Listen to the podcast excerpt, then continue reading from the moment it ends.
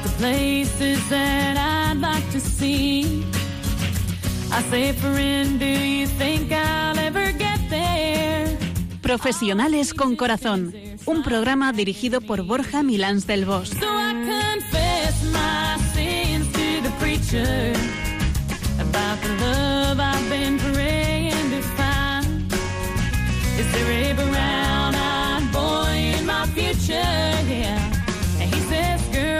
got nothing but time.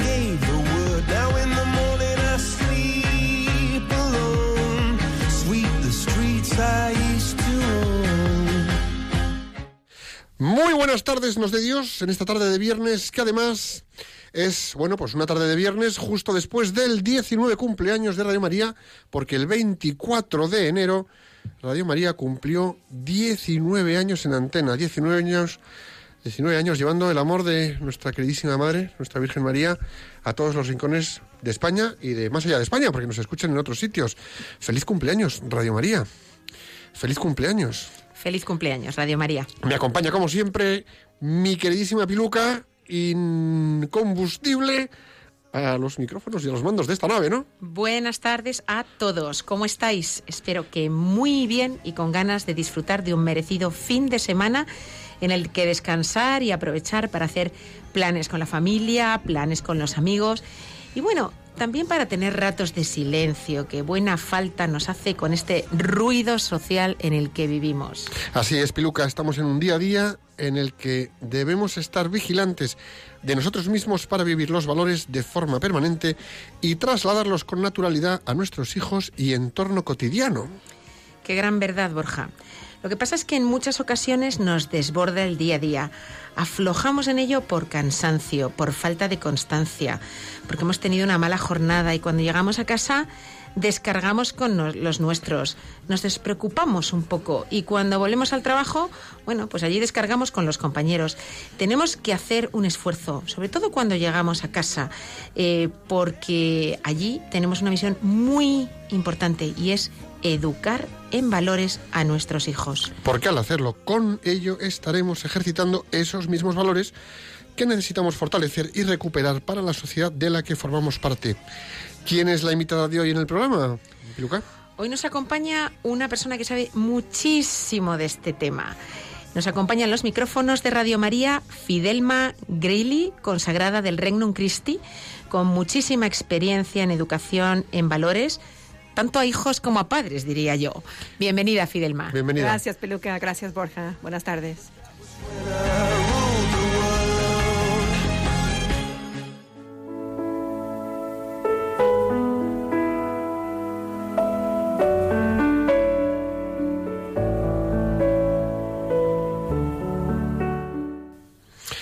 Escuchas Profesionales con Corazón, un programa de Radio María y el tema de hoy es educar en valores. Bueno, pues ha llegado el momento de reflexionar. Y Piluca, ¿cuál es esa frase que nos traes hoy? La frase de hoy es del psiquiatra estadounidense Carl Menninger, creador de la Fundación Menninger, que se convirtió en el centro de entrenamiento psiquiátrico más grande del mundo. Y dice así, lo que se les dé a los niños, los niños le darán a la sociedad. La repito, lo que se dé a los niños, los niños le darán a la sociedad.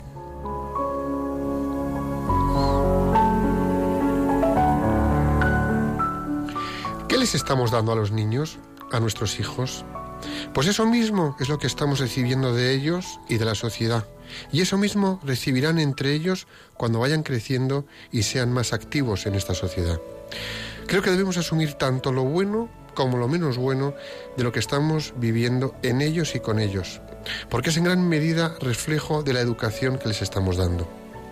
Nos quejamos de la sociedad, pero es que debemos ser conscientes de que formamos parte de ella. Así que, si nos disgusta, estamos quejándonos de nosotros mismos. ¿Qué estamos haciendo en nuestro día a día? ¿Nos educaron así?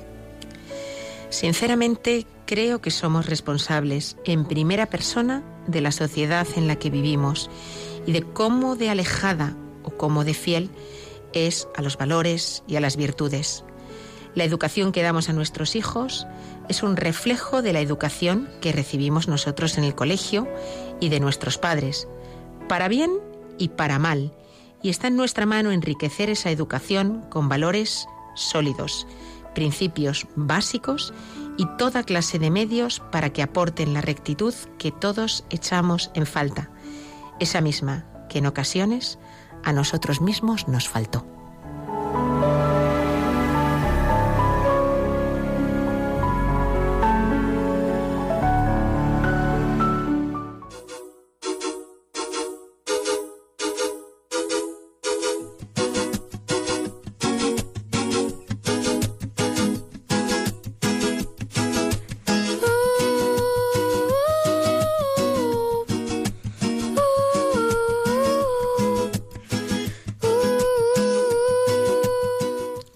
Bueno, pues es el momento en el que Borja lleva soñando durante las últimas dos semanas, ese que le gusta el tanto, eh, para sorprendernos con la etimología. Venga, Borja, ¿tienes valor para seguir educándonos en etimología? Somos todo oídos para ti. Prepárate.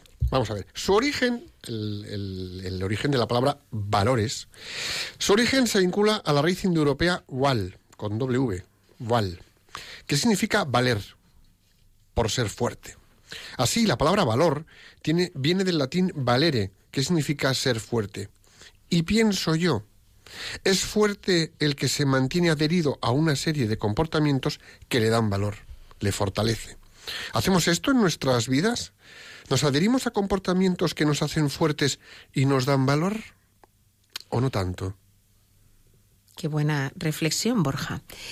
Pues sí, este programa lo vamos a dedicar a la educación en valores porque, bueno, pues eh, un programa dirigido a profesionales, muchas veces tratando de que vivamos valores en nuestra vida profesional, pero una de las cosas que nos preocupa a los profesionales también es cuál es nuestro papel luego en la familia y con nuestros hijos, con esa escasez de tiempo que tenemos. Y bueno, pues esperamos que hoy podamos darles pistas de cómo hacernos, eh, cómo adherir, cómo ayudar a nuestros hijos a que se adhieran a esos comportamientos que a ellos también les van a, a dar fuerza en un futuro como profesionales y como personas. Hay que decir que la educación que ofrecemos a nuestros hijos es la mejor herencia que les podemos transmitir. Y yo creo que de eso todos somos conscientes. Lo que pasa es que a veces confundimos el concepto de educación con que sepan mucho inglés, otros idiomas si puede ser, eh, que hagan deporte, que hagan... que está fenomenal, ¿eh? Todo eso está fenomenal. Pero la educación es mucho más. El aprendizaje que nuestros hijos lleven consigo será su equipaje para la edad adulta. Y por eso buscamos el colegio que creemos más adecuado. Les enseñamos cómo hacer las cosas lo mejor posible. Y sin darnos cuenta, las enseñanzas que damos diariamente, no solamente el colegio, transmiten también valores.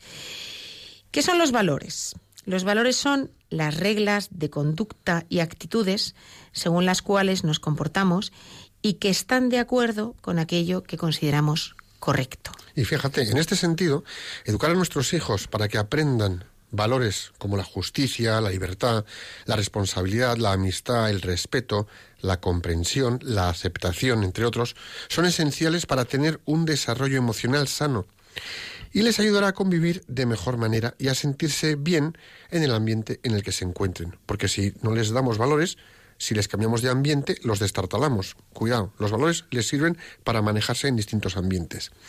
¿Y cómo podemos educar en valores? Que esta es la gran pregunta, ¿no? Qué difícil es. ¿Cómo podemos educa- educar en, en valores? Para educar en valores debemos tener claros en qué valores queremos educar y después tenemos dos procesos para conseguir educar a nuestros hijos.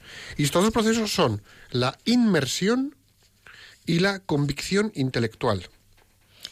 Vamos a tratar de entender un poquito mejor qué significa esto de la inmersión y de la convicción intelectual.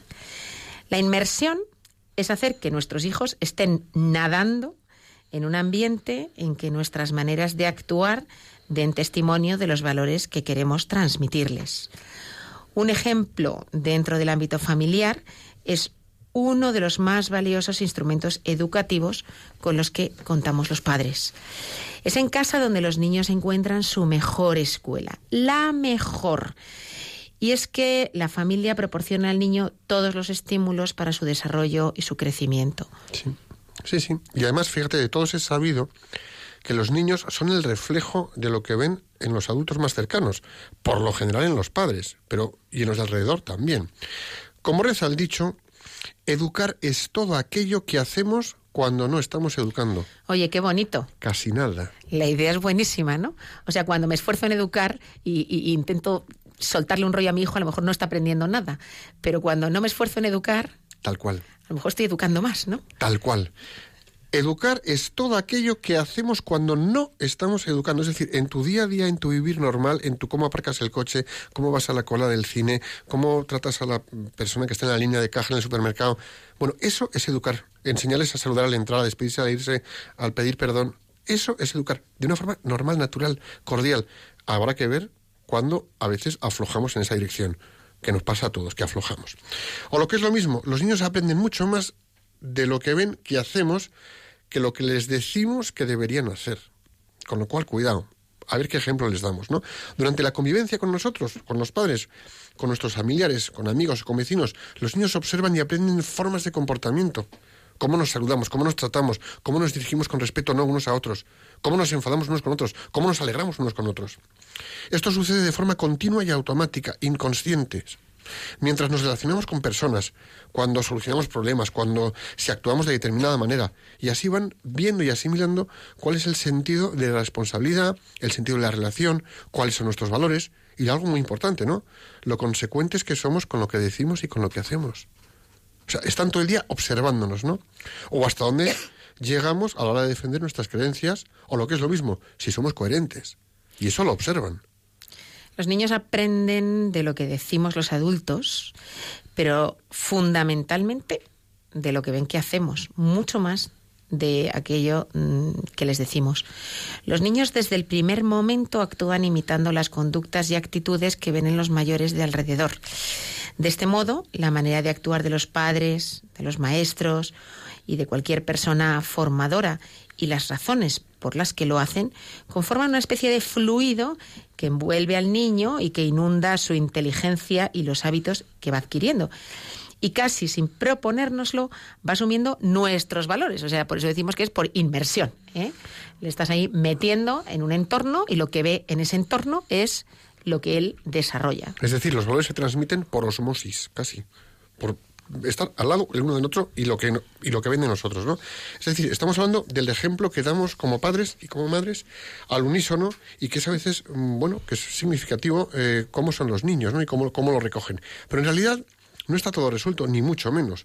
Ese fluido ambiental que hablábamos, que rodea a nuestros niños, no es únicamente el ejemplo de los padres y de los maestros.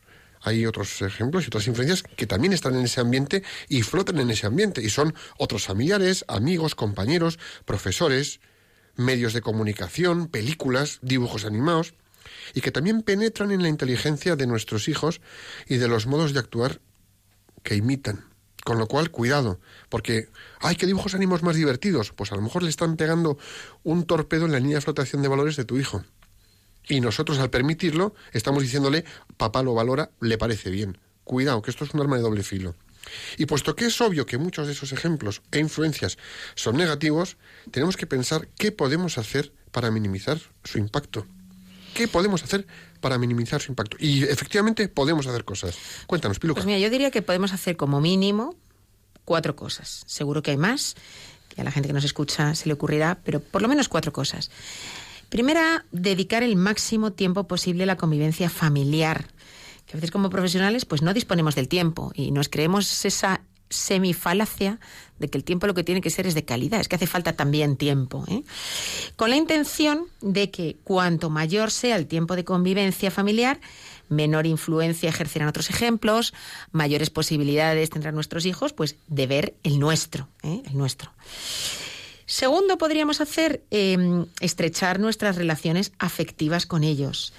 El ejemplo es mucho más decisivo cuanto más importe a los niños la persona que se lo ofrece.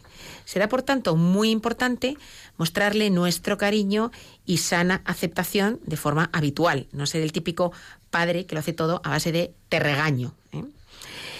Eh, tercero, enjuiciar con respeto las actuaciones o afirmaciones de otras personas cuando, cuando contradigan nuestros propios valores. Es decir, no podemos dejar pasar los contraejemplos ante nuestros hijos. No podemos dejarlos pasar. Eh, y ya que no podemos evitarlos, porque lo ideal sería evitarlos, a veces se podrán, pero otras veces no, pues al menos presentemos ante los ojos de nuestros hijos ciertos elementos críticos. Sí, con respeto, pero ayudémosles a darse cuenta de que eso no es bueno, de que eso no es correcto. Fíjate, desarrollar, desarrollar en ellos hábitos de conducta relacionados con valores es importante, ¿no? Estos hábitos son especialmente importantes en los primeros años de sus vidas, sobre todo entre los 6 y los 12 años, porque durante estos años los niños poseen una disposición natural a desarrollar una intensa actividad y es el periodo óptimo para educar hábitos intelectuales y de conducta que les van a ayudar a que, bueno, pues su futura personalidad pues sea sólida cuando sean adultos. Hasta los 12 años, pues mira, debemos aprovechar esta buena disposición para que realicen actos buenos. Por ejemplo, llevarnos de misión en Semana Santa, eh, ir a visitar a niños que no tienen tantos juguetes como ellos, llevarles ropa a otros niños y que sean ellos quien la den, ese tipo de cosas, ¿no? Así cuando tenga más edad podrá relacionar su modo habitual de comportarse con los valores que entraña. Entonces, el mismo hábito formará parte del ambiente que le rodea, por lo que le será más fácil aceptar como bueno algo que le resulta familiar y aplicable. Hablas de dos formas de transmitir valores. Una, la inmersión, ¿eh? que es lo que hemos estado hablando. Y la segunda, la convicción intelectual. ¿Y en qué consiste? Pues consiste en apreciar algo como bueno, conveniente o útil para sí mismo o para los demás a través del razonamiento lógico. Es decir, también hay que hablar de esto. El ejemplo fundamental, pero también hay que hablar de esto. Podremos hacer esto cuando nuestros hijos sean un poco más mayores. Es decir, a lo mejor en esa etapa de la vida en la que mm, pues puedan ser menos receptivos ¿eh? simplemente al ejemplo o simplemente porque al llegar la adolescencia se convierten más críticos con sus padres, pues también hacer uso del razonamiento lógico. Em, cuando llegan a la adolescencia, pues comienzan a tener recursos intelectuales suficientes para establecer relaciones entre distintos valores, para deducir las posibles causas y consecuencias de las diferentes maneras de comportarse, para ser más críticos con lo que ven en su entorno. La manera de entrenar su capacidad de razonamiento será mediante el diálogo y el debate de ideas relacionadas o en torno a esos valores. En este momento en el que los hijos empiezan a percibir que no somos personas perfectas, las personas todopoderosas que imaginaban cuando eran niños, es la ocasión de enseñarles a apreciar los valores no ya por la confianza que les inspirábamos antes, sino por el peso de la lógica. Y dicho esto, es importante tener claro que no podemos exigir al niño o al adolescente que siempre esté de acuerdo con todo lo que le decimos. Es decir, nuestra misión no es llenarles de opiniones y contenidos como si fueran un libro en blanco y esperar que los interioricen sin más, sino ayudarles a pensar, explicarles las cosas de manera sincera y clara. De manera, pues oye, pues de manera que entiendan nuestras motivaciones y las razones que hacen que actuemos de un modo determinado, para que ellos entiendan qué hay detrás de cada acto y por qué cada acto es así. Y para esto, repetimos, es importantísimo dialogar fuera la televisión cuando comemos o cuando, o cuando cenamos en familia. Hay que hablar. Ese es un momento fantástico. Pero a lo mejor en otro momento del día tú estás trabajando, ellos están estudiando y no es tan fácil ¿eh? interrumpir la actividad para hacerlo. Entonces, aprovechemos cualquier ocasión para hablar con ellos sobre nuestra manera de ser, de actuar, para querer conocer sus opiniones y buscar sus argumentos a favor y en contra de lo que hacemos. Si los niños ven que nuestras acciones son consistentes, son coherentes, si ven que somos consecuentes con nuestras palabras, si ven que somos respetuosos, sinceros y honestos, es decir, que aunque no seamos perfectos, tenemos que intentar ser coherentes, tenemos que intentar seguir viviendo estos valores, ¿eh? que no sea, no, como ya mi hijo es crítico conmigo, ya me relajo. ¿eh?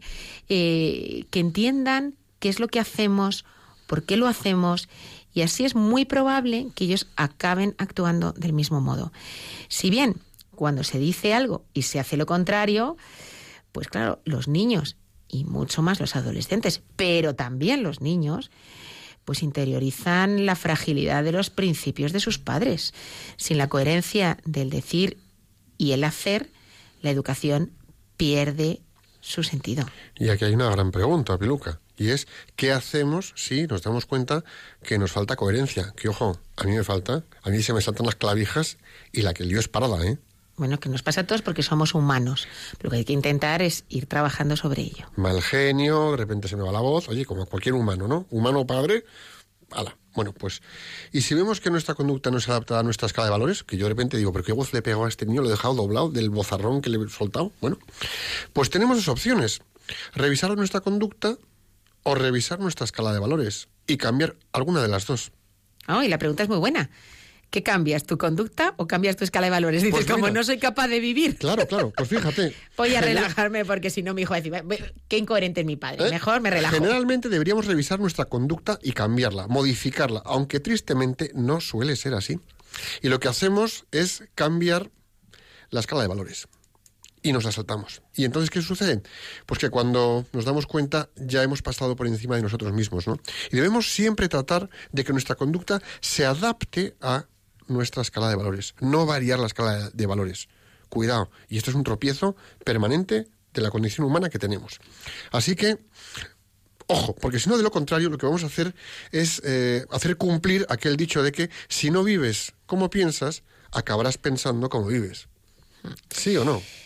Pues sí, así es. Eh, y sí, hay que reconocer que el camino tiene sus dificultades, que somos imperfectos, que no lo haremos siempre bien, que nuestros hijos también son imperfectos, aunque nosotros querríamos que fueran Bueno, perfectos. son perfectos, nuestros hijos son siempre perfectos. Bueno, los hombre. tuyos y los míos, ¿no? Hijos, hijos son. que son- que- oye, verdad, que mi hijo es perfecto, ¿eh? Y bueno, pues en ocasiones nosotros y ellos lo haremos mejor, en otras lo haremos peor. Lo importante y lo que nos ayuda a crecer no es hacerlo siempre bien, es ser capaces de darnos cuenta de nuestras carencias y hacer lo posible por mejorarlas. Y tampoco pasa nada, porque alguna vez reconozcas delante de tu hijo que te has equivocado, No pasa, al revés. que no deberías de haber hecho eso. Es genial. Te miran con los ojos de búho. Que todos tenemos tentaciones. Papá, te has equivocado, no es posible. Todos Sí, tenemos tentaciones. Tú eres papá perfecto. Es también importante, y ojo a esto, eh, porque yo creo que esto es muy relevante, que la Iglesia esté presente en el colegio, porque una educación carente de Dios y omitiendo la presencia de Dios, una educación sin los grandes valores éticos que han aparecido en la luz de Cristo, flaca y endeble educación es. Jamás bastará una formación sin una formación del corazón. Y el corazón no puede formarse sin al menos el asegurar la presencia de Dios. Sí. Podríamos decir, fíjate, Peluca, podríamos decir que educar solo en valores es hasta insuficiente. Al estilo de Jesucristo estamos llamados a educar en virtudes. Las virtudes son los hábitos, los modos de actuar contrarios a los pecados y a los vicios. Y estamos hablando de siete virtudes, que si no me equivoco, y si no corrígeme, hay tres teologales, que son la fe, la esperanza y la caridad, y las cardinales, que son cuatro, que son fortaleza, justicia, prudencia y templanza. Y yo aquí hacía una regla mnemotécnica. Tres de Espíritu Santo, Padre, Hijo y Espíritu Santo, las, las- tres personas de, Dios, divinas, de Dios, y cuatro, la brújula, norte, sur, este y oeste. ¿Vale? Bueno, tres teologales y cuatro cardinales. Además, las virtudes son perfeccionadas por los dones del Espíritu Santo, haciendo a la persona dócil para seguir los impulsos de la gracia. Casi nada. Y esto de los valores, en cambio, es como que tiene más matices, ¿no? Es más relativo. Bueno, pues los valores cambian o pueden cambiar en función de las culturas, de las épocas y de las condiciones de las personas a quienes se han de transmitir. Con lo cual estos valores son un poquito más endebles, un poquito más flojones. Tiene su dificultad, además, decidir qué valores enseñar. En muchos casos los valores son solo algunos aspectos de las virtudes, aparentemente al margen de ellas. Eh, por ejemplo, la solidaridad o la tolerancia realmente serían aplicaciones de la caridad y de la generosidad. El optimismo y la alegría son frutos de la esperanza y de la fe. La responsabilidad y la laboriosidad, pues son concreciones de la caridad, de la diligencia. Pero no se habla de las antiguas virtudes normalmente, sino que se habla de los nuevos valores. No nos olvidemos de las virtudes. A fin de cuentas, conscientemente o inconscientemente y muy a nuestro pesar, pues reina cierto relativismo llevado a la educación. Y lo peor de todo es que fíjate, esta educación de colegios que educan en valores, de lo que, bueno, hoy se habla en prácticamente todos los colegios, ¿no? No llega a acabar de producir buenos resultados. Al contrario, estamos viendo día a día cómo aumentan de año en año los problemas derivados de una educación defectuosa en jóvenes y en adultos, ¿no? ¿Qué nos encontramos? Nos estamos encontrando alcoholismo, drogadicción, vandalismo, fracaso escolar, violencia doméstica, de todo. Y se salvan, entrecomillado, ¿no? Solo aquellos que reciben en su familia o en otros ámbitos educativos complementarios una educación en virtudes sólidas que contrarresta esa debilidad y esa relatividad de la que estamos hablando en la educación de valores. Sí, porque resulta que la actual educación en valores muchas veces prescinde de Dios. Normalmente quienes hoy hablan de educar en valores obvian a Dios, a Cristo y al pecado original que deja al hombre un poco atontado y debilitado. Y también obvian la necesidad de la gracia para poder conocer los verdaderos valores y más aún para poder vivirlos. Creen que seremos capaces de vivirlos por un voluntarismo puro y duro. Y no, vamos a estar, como decíamos antes, sometidos a constantes tentaciones, a constantes dificultades. Y o tienes ahí detrás el motor de Dios, O te caes. o vas a caer. Y tu hijo detrás porque te está mirando. Y si papá se cae ahí, me cago con él. Es que es tremendo. Aunque por la educación se llegue a transmitir el conocimiento de los verdaderos valores, que por educación, oye, yo te transmito estos valores, ¿no? Cosa que a veces también pongo en duda. ¿Es que con eso ya está todo hecho? Yo creo que no, ¿no? ¿Cómo podrá el niño, el joven, el adulto vivir esos valores sin la gracia de Cristo? Es decir, sin las virtudes. Yo creo que es poco probable que se logren vivir a fondo los valores morales que enseñó Cristo, como la verdad, la libertad, la justicia, la solidaridad, la paz y la paz, sin apoyarse en Cristo, que es el único que verdaderamente lo vivió y hace posible que podamos vivirlo gracias al Espíritu Santo, ¿no? Y la verdad es que o lo hacemos así con Él y con la inspiración del Espíritu Santo, o va a ser bastante complicado. Al menos los católicos mantengamos los valores y las virtudes fuertemente vinculados. Tengamos siempre presente que las virtudes forman el temperamento y la rectitud de la persona y le otorgan la capacidad de amar y por ello representan el cimiento de cualquier relación interpersonal. Al final del día, ser capaces de amar y ser amado es felicidad. Y esta felicidad, como dijo Aristóteles, es la recompensa de la virtud.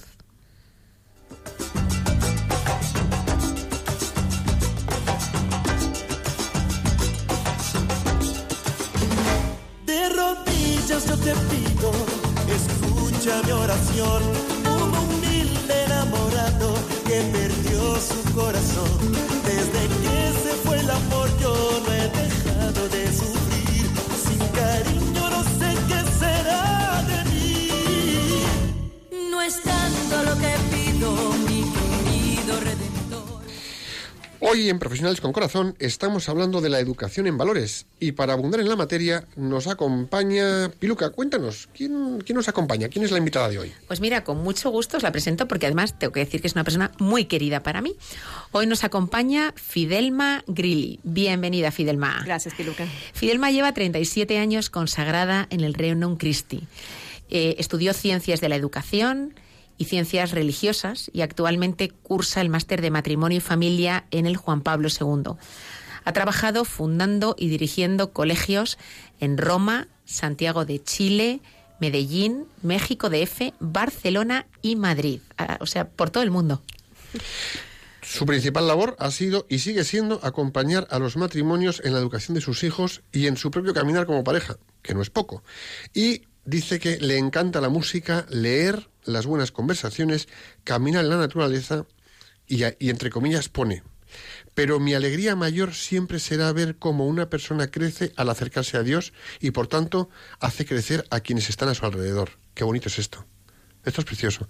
Fidelma, una pregunta con la que siempre arrancamos. Es una pregunta y luego ya tertulia. Para ti, ¿qué es para ti educar en valores? Para mí educar en valores es educar el corazón, porque dedicamos efectivamente, como habéis dicho, mucho tiempo a educar la inteligencia, el deporte, el cuerpo, pero olvidamos a veces que el corazón hay que educarlo. Los niños no nacen queriendo hacer las cosas bien, no nacen conociendo a Cristo y buscando imitarle. Hay que educar eso, con el ejemplo, con lo que habéis dicho, pero es esencial eso, educar y formar el corazón siempre. Fíjate qué bonito ¿eh? Educar en el corazón. Educar, uno, es educar en el corazón y educar con corazón. Sí, también. Porque cuando estás educando en valores, estás poniendo tu corazón en juego como formador, o como profesor, o como padre, o como... Y ahí, ahí pones de tu corazón. Sí, Eso es abrirse de par en par. totalmente. Hay que formar el propio corazón siempre. Estamos aprendiendo siempre. Nunca hay que pensar que sabemos todo de nada, y mucho menos cuando son padre y madre. Cuando uno ya es padre o madre de un hijo, pues realmente uno aprende con el niño, creciendo con el niño, lo que es el propio corazón, de lo que es capaz para lo bueno y para lo malo. Yo creo que ah, muchas veces he puesto el ejemplo a los padres con los que trabajo, que cuando nace tu primer hijo, em, ves ese cinco kilos, ah, como mucho, o tres o cuatro que tienes delante, y te conviertes en una persona que serías capaz de lo que sea por ese cuatro o cinco kilos que acaba de llegar al mundo, que no ha hecho nada por ti, pero tú darías la vida por él. Te va a dar dolores de cabeza, noches sin dormir, pañales todo el día, llantos y complicaciones, pero tú darías la vida por él y no te ha dado nada a ti. Eso es el corazón. La capacidad de amar es infinito y nos damos cuenta cuando nos convertimos en padres, cuando uno se convierte en padre y madre. Fíjate, a mí hay una cosa que me gustaría contraponer a esto, y es que esos padres y madres que ven esos 3 kilos, 4 kilos o 5 kilos de cachorrito recién nacido, ese hijo que ha venido al mundo, son esos mismos padres los profesionales que están luego en la oficina con el diente sacado, con la cara, el ceño fruncido, mm, no digo que atacando, pero tampoco digo que haciéndolo fácil a los de alrededor. Entonces, muchas veces, ¿quiénes somos como profesionales y qué les enseñamos a nuestros hijos desde pequeños? Ojo, que ahí tenemos una labor de autoobservación impresionante. Sí, y constante. ¿Se ve en los niños eh, cómo son los padres en clase, en un aula? ¿Tú puedes llegar a entender por qué el niño es así? Bueno, claro, es que ahora entiendo, o sea, viendo a los padres entiendo cómo es el niño. Sí, más que entender, puedes intuir eh, cómo es el ambiente familiar, no tanto la educación familiar, porque es verdad lo que habéis dicho antes, hay tantos factores que influyen que no solo es padre y madre, pero sí los comportamientos de los niños hablan. Muchas veces he dicho en los colegios, si vosotros prometéis en casa no creer todo lo que los niños dicen del colegio, yo prometo en el colegio no creer todo lo que los niños dicen de su casa. Porque hablan con gestos y hablan con palabras y sueltan y dicen cosas y dices, ah, o les explicas. Es que hay que tener paciencia cuando alguien está haciendo algo lentamente hay que esperar a que termine. Pues mi padre dice, y empieza a decir las cosas que papá puede decir o cómo se enfada mamá. Son transparentes.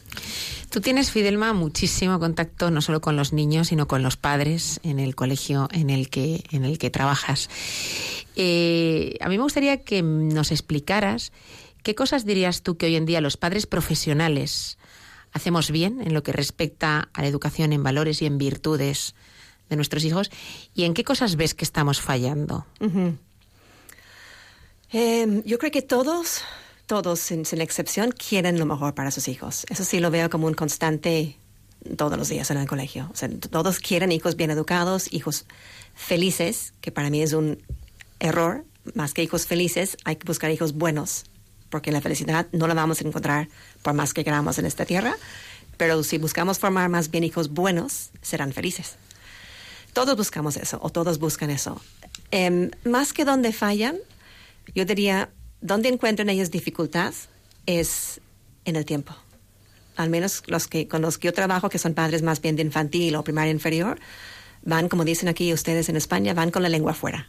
O sea, llevan un, rat race, un ritmo de vida tremendo, y eso les pesa.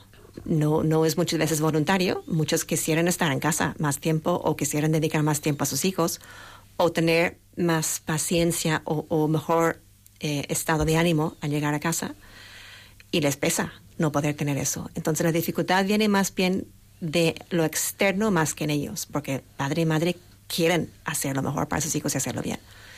El, el- el ritmo es pesado aquí, al menos en Madrid es pesado. Eh, eh, Entonces tendríamos nosotros como padres que hacer un ejercicio de saber poner un poco de distancia con lo profesional para atender a un hijo que, sobre todo, es pieza clave de una familia. Porque el hijo te obliga como padre a poner lo mejor en ese contexto que es la familia en la que estás viviendo. Sí, O sea, que somos responsables de poner un metro más atrás el ámbito trabajo profesional y tener la valentía, tener la valentía, más que de defender el- la nómina, que oye, es necesaria, defender la importancia de que la familia esté bien atendida en los valores que transmitimos cuando estamos con nuestros hijos. sí. Y eso es educar al propio corazón. Justamente es escucharse a uno mismo y saber conocerse y, y en pareja también hablar esas cosas y decir, o sea, ¿qué, ¿qué son mis batallas con mi familia hoy por hoy? Porque no se puede abarcar todo. Esto es un poco como Alcohólicos Anónimos. Hoy hago esto. Pues hoy en nuestra casa trabajamos este valor. Hoy intento no gritar al llegar a casa, pero una cosa. Porque si pensamos en toda la gama de valores, nos asfixiamos Nos morimos. nos morimos. Y más en el mundo de hoy que nos toca vivir. Solo el tráfico ya pone nervioso. O el tener que ir de compras rápido el sábado o domingo porque no puedo entre semana. Esos tipos de cosas son pesados para parejas jóvenes de hoy. Es, es difícil. O sea que si, si te interpreto bien, uh, lo que estás diciendo es, igual que priorizas en tu trabajo, prioriza en tu casa, eh, en qué valores o en qué virtudes quieres educar a tu hijo y no intentes abordarlo todo a la vez, ¿no? Es como decir a lo mejor, oye, pues venga, este mes vamos a enfocarnos en esta virtud, ¿no? O en vivir Sí. de esta determinada manera, ¿no? Y el mes que viene, en esta otra, ¿no? ¿Alguna otra idea que darías a los padres con escasez de tiempo, pero que como tú dices, quieren lo mejor para sus hijos y se han dado cuenta, porque a lo mejor alguno no se ha dado cuenta todavía, pero se han dado cuenta que dentro de ese querer lo mejor para su hijo, lo mejor que le puede es educar el corazón. Sí. ¿Qué sugerencias, qué ideas les darías? Yo creo que tiempo en pareja, antes que tiempo con los hijos. Sea, es muy importante que se den tiempo también ellos de hablar de su familia, porque muchas veces por el mismo ritmo se hablan de muchas otras cosas o de lo, lo, anecdótico que ha sucedido esos días o esa semana o los exámenes, las calificaciones, el reporte que ha llegado del colegio, el clase de baile, los precios de las cosas, tantas cosas. Pero ese tiempo a lo mejor semanal, ir a cenar juntos o ir a, comer juntos, un, si se puede algún día, o simplemente desayunar juntos algún domingo o algo, eh, y decir, bueno, ¿cómo vamos con los dos o los tres o con el único que tenemos? Y junto con eso, en el colegio, los colegios es importante que tengan un programa de valores que oriente a los padres, porque los niños no vienen con catálogo debajo del brazo. Y a lo mejor hay papás jóvenes o padres jóvenes que mm, están intentando pedir a un niño de tres años lo que le corresponde con cinco años. El niño no lo puede dar. O luego, por ejemplo, hay es muy divertido lo que ves en diferentes familias. Hay parejas que se casan que los dos son muy ordenados. Entonces, el orden es un ambiente natural en esa casa. Puede ser asfixiante o puede ser normal. O luego hay parejas que se casan que uno es ordenado y el otro no. Pero hay que formar el valor del orden. Bueno, ponerse de acuerdo en cómo llegar a un acuerdo, porque el que es desordenado a lo mejor ni lo percibe. Pues que la otra pareja ayude a percibirlo y a decir cómo vamos a formar esto. O la puntualidad. O la constancia, que es dificilísimo formarlo. Hay que formarlo. Y cada uno, él y ella, vienen de sus familias, de sus, son como dos ríos, ¿no? Que, que llegan, se conocen, se enamoran, pero tienen que formar un río distinto. Y eso tiene mucha, mucha turbulencia y muchas rocas y muchas dificultades. Porque yo creo que en muchas ocasiones eh, eh, cada uno se casa, evidentemente forman una familia, un matrimonio, pero siguen arrastrando sus culturas familiares, es. siguen comportándose como vieron en sus casas comportarse, siguen queriendo hacerlo como lo hicieron en sus casas. mm, ellas recurren a sus madres y van y buscan su mm, patrón maternal, que fue el que les dio el consejo para ir avanzando en la vida. Ellos ya pues se sienten un poco más independientes o también recurren a sus casas, a sus madres y a sus padres y al final están como viviendo en paralelo. Cuando lo que tendrían que hacer es soltarse de lo que han sido hasta ese momento sus familias y apostar por la familia que son y que han formado. Es decir, lo que han sido sus familias pasan a ser familiares y ellos son la familia que hay que atender. Exactamente. Pero esta prioridad mm, a veces Es difícil. es- debe ser difícil, ¿no? Es un poco lo que decías ahora, que en el trabajo a lo mejor dedicamos mucho tiempo al trabajo profesional o estamos ahí con una actitud y tal. En los trabajos profesionales, uno hace un DAFO al inicio de año, o si no lo haces, tu jefe te lo exige. Y ves tus debilidades, amenazas, fortalezas, oportunidades, tu programa, objetivos, ta, ta, ta. No se nos ocurre hacer eso con la familia. Y hay que hacerlo. A lo mejor no con esas palabras, pero sí, cuando uno tiene ya dos, tres hijos y tienen a lo mejor seis, siete, ocho, nueve años, sí es bueno que la pareja se sienta y diga, oye, ¿qué debilidades tenemos? ¿Qué amenazas? ¿Qué fortalezas? ¿Y qué oportunidades? Y trabajar lo positivo más que lo negativo. Porque eso ayuda muchísimo a, a hacer un trabajo eh, no solamente coordinado, sino lógico y tranquilo y sereno en el hogar. Involucrar a los niños. Cuando ya tienen un poco más de uso de razón, es increíble las respuestas y las soluciones que dan los niños. Son los primeros en, en que les ocurren cosas que a los padres no se les ha ocurrido. Luego, además, si construyes sobre las fortalezas, de alguna manera, yo estoy convencida de que en los niños generas un sentimiento de orgullo de mi familia. Es que Sí. tengo una familia fenomenal, porque somos estupendos en esto, esto y esto. Aunque tengamos que trabajar esto otro, ¿no? Sí, totalmente. Y Es yo creo que eso es muy positivo, o sea, que ellos valoren las cosas buenas que tiene su familia. Y todas las familias tienen cosas buenas, cada Todas. cual cada cual las suyas, ¿no? Sí, sí. Pero efectivamente hay que ponerlo en valor, eso hay que descubrirlo, hay que mostrarlo, hay que hacerlo visible a la Sí. familia. Y no, no, sigue, sigue, sigue. No, que el otro día me mandaron un, estos videos que te mandan, y era uno de no sé qué país, de habla inglesa, que eh, entrevistaban a los, los parejas, ¿no? A Muchas parejas que iban entrando por turnos a un lugar como este. Y la pregunta era, si pudieras comer con alguien famoso, vivo o muerto, ¿con quién comerías o con quién cenarías? Nos empezaron a decir actores y cantantes y tal y cual. Y luego llegan sus hijos, sin saber lo que han contestado sus padres, les hacen la misma pregunta. Y no hay, no hay hijo que no diga, yo con mi padre y mi madre, yo con mi familia, yo papá y mamá, yo con todos mis tíos y mis primos y mis abuelos y mi papá y mi mamá.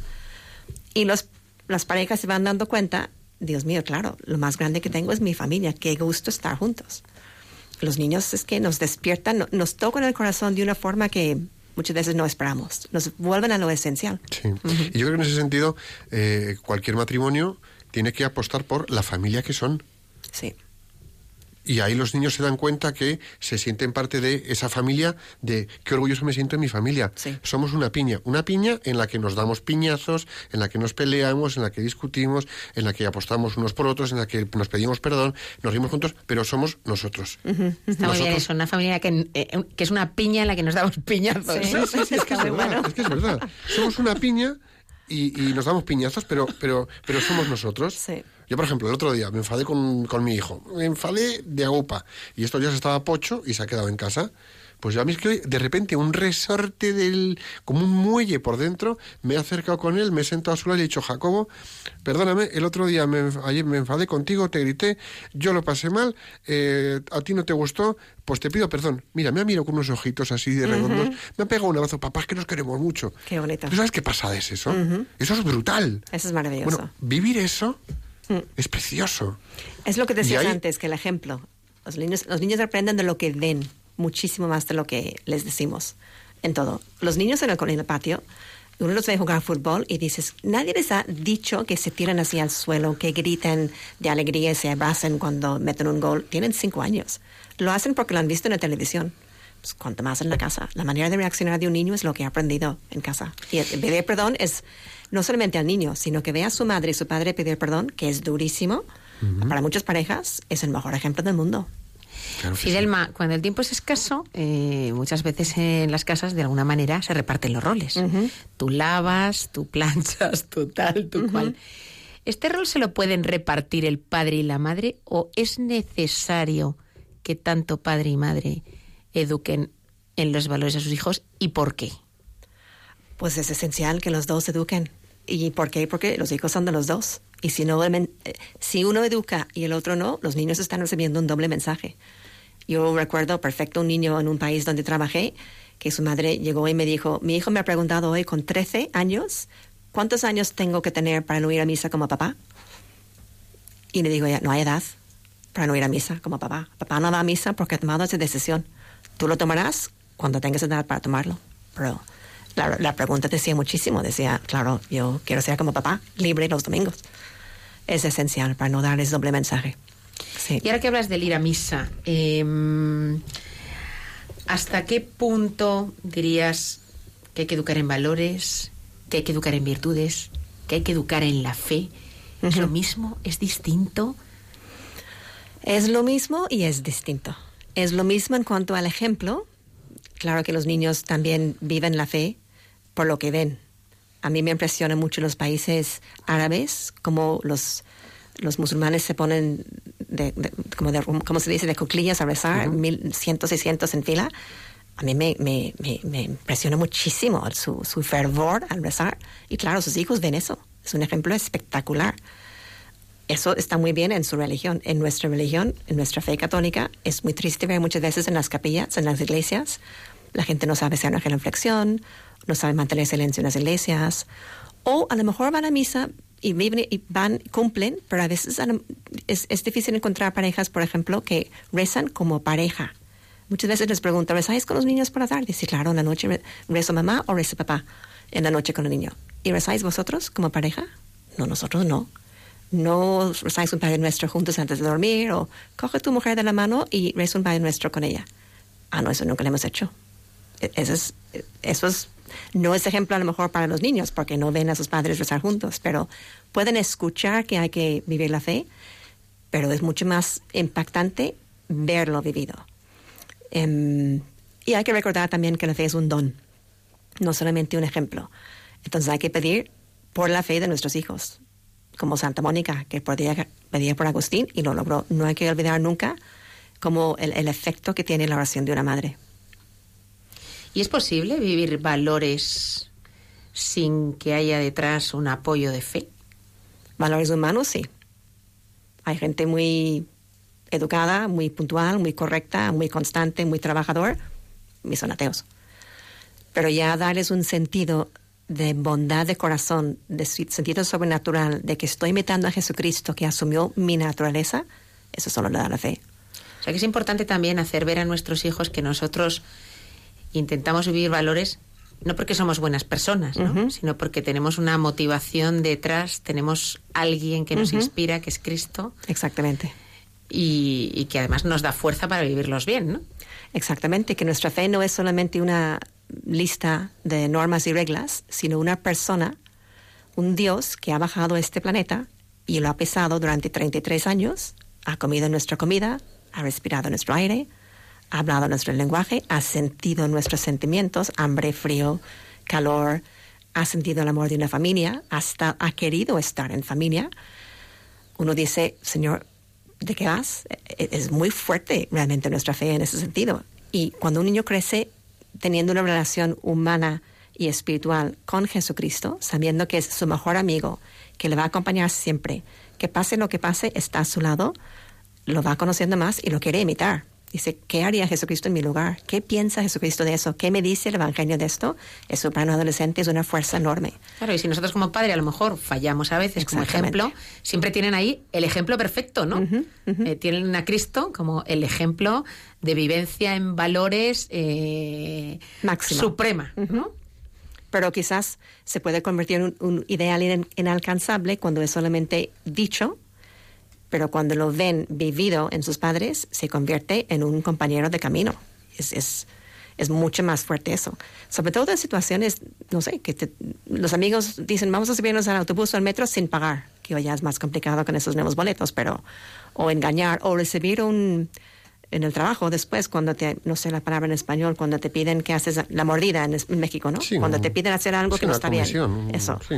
El tener la fortaleza para decir, yo tengo unas convicciones y sé por qué las tengo, eso viene de ahí, mucho más de, la, de esa convicción del, de Jesucristo que asumió mi naturaleza y me acompaña. Y luego además que eh, si Jesucristo, nuestra fe, nos da esa fortaleza por la gracia que recibimos, nos es más fácil, más llevadero mantener esa educación en valores por la gracia que recibimos. Sí, mucho más. Que por muy recto que quieras ser con tus hijos y muy mm, machacón que quieras ser con tus hijos, que a veces somos machacones, el resultado va a ser mucho más profundo y más duradero y más largo y más profundo si vas con esa parte de fe, de rectitud y de que entiendan como referencia a un Jesucristo, que si no hay esa figura y es un abstracto de mensajes, eh, bueno, Totalmente. que son válidos y son valiosos y está bien, pero, pero no se sostienen en nada, ¿no? Sí. Por eso es tan bonito en las tardes, en las noches, rezar en familia. Si papá ha llegado del trabajo, fenomenal, que aquí es muy complicado en Madrid por tráfico, por todo. Pero dejar en manos de Dios al final del día todo. Decirle, Señor, gracias por el día, perdónanos porque nos hemos enfadado o porque, no, porque Pepe no ha querido terminar la cena y nos hemos enfada- enfadado por eso.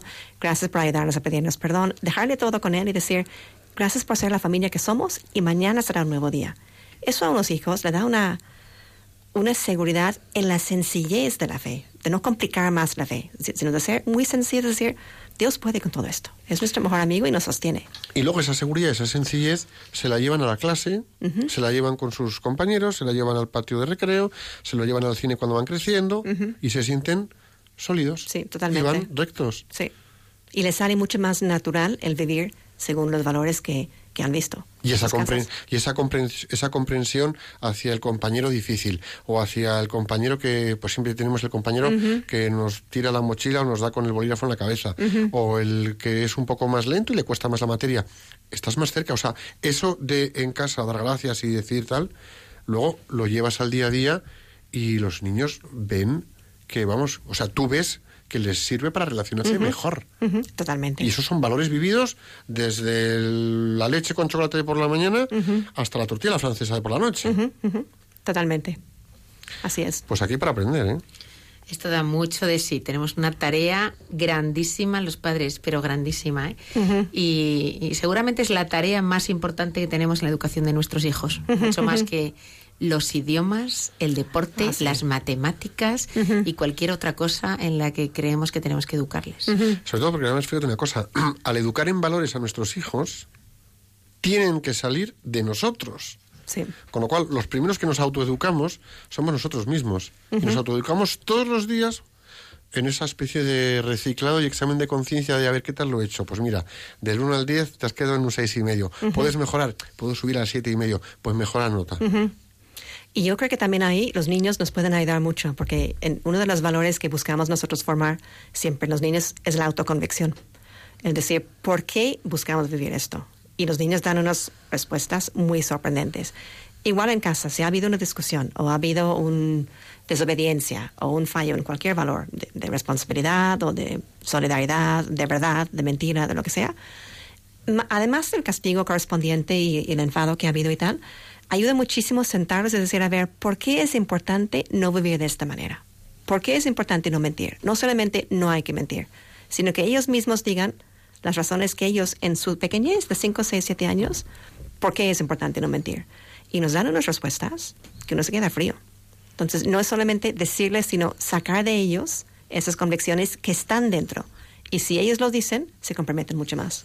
O sea, más que corregirles, reflexionar con ellos, Sí. que sean ellos los que hagan la reflexión. Y- Y, entramos con ellos en un círculo virtuoso. Totalmente. Y esto es una maravilla. Entonces, uno, tengamos paciencia nosotros, adultos, padres, con nosotros mismos, con nuestros cónyuges, maridos y mujeres.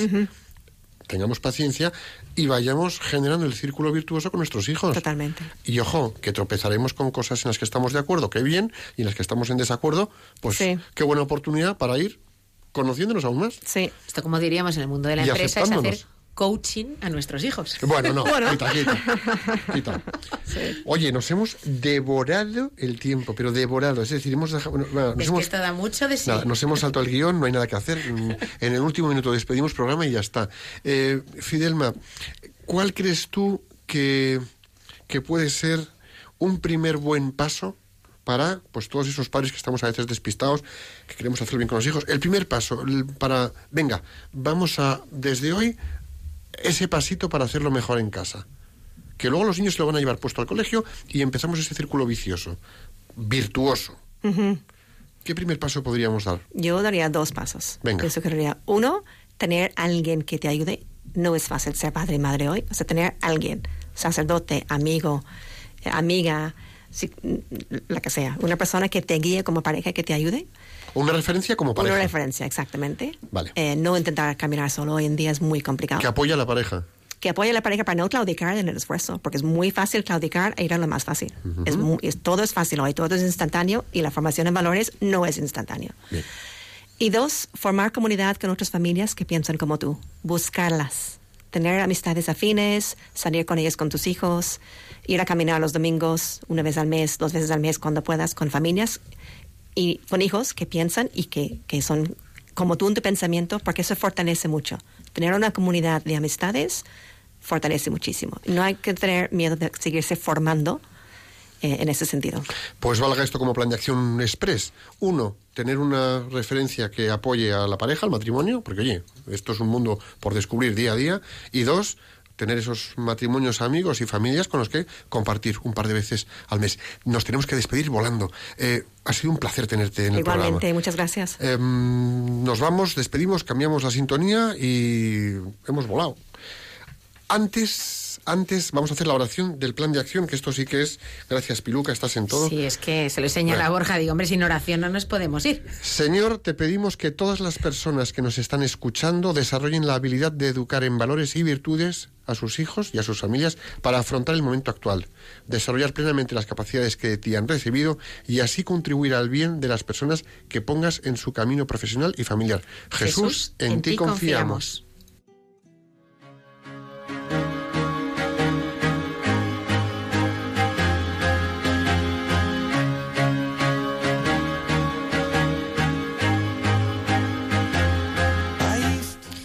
Hemos acabado con el tiempo del programa visto y no visto. Fidelma, muchísimas gracias por acompañarnos en el programa de hoy y me voy corriendo a educar a mis hijos. muchas gracias por la invitación. Ha sido un lujo tenerte con nosotros, la verdad es que ha sido un placer. Eh, bueno, eh, tienes las puertas del programa abiertas para cuando quieras y aquí tienes siempre un hueco. Muchas gracias. Volvemos con todos vosotros el próximo viernes 9 de febrero de 5 a 6 de la tarde aquí en Radio María. Hasta entonces, rezad a la Inmaculada Concepción y a Santiago Apóstol para que nuestra tierra de María siga siendo patria de todos los españoles. Que Dios os bendiga y la Virgen os proteja.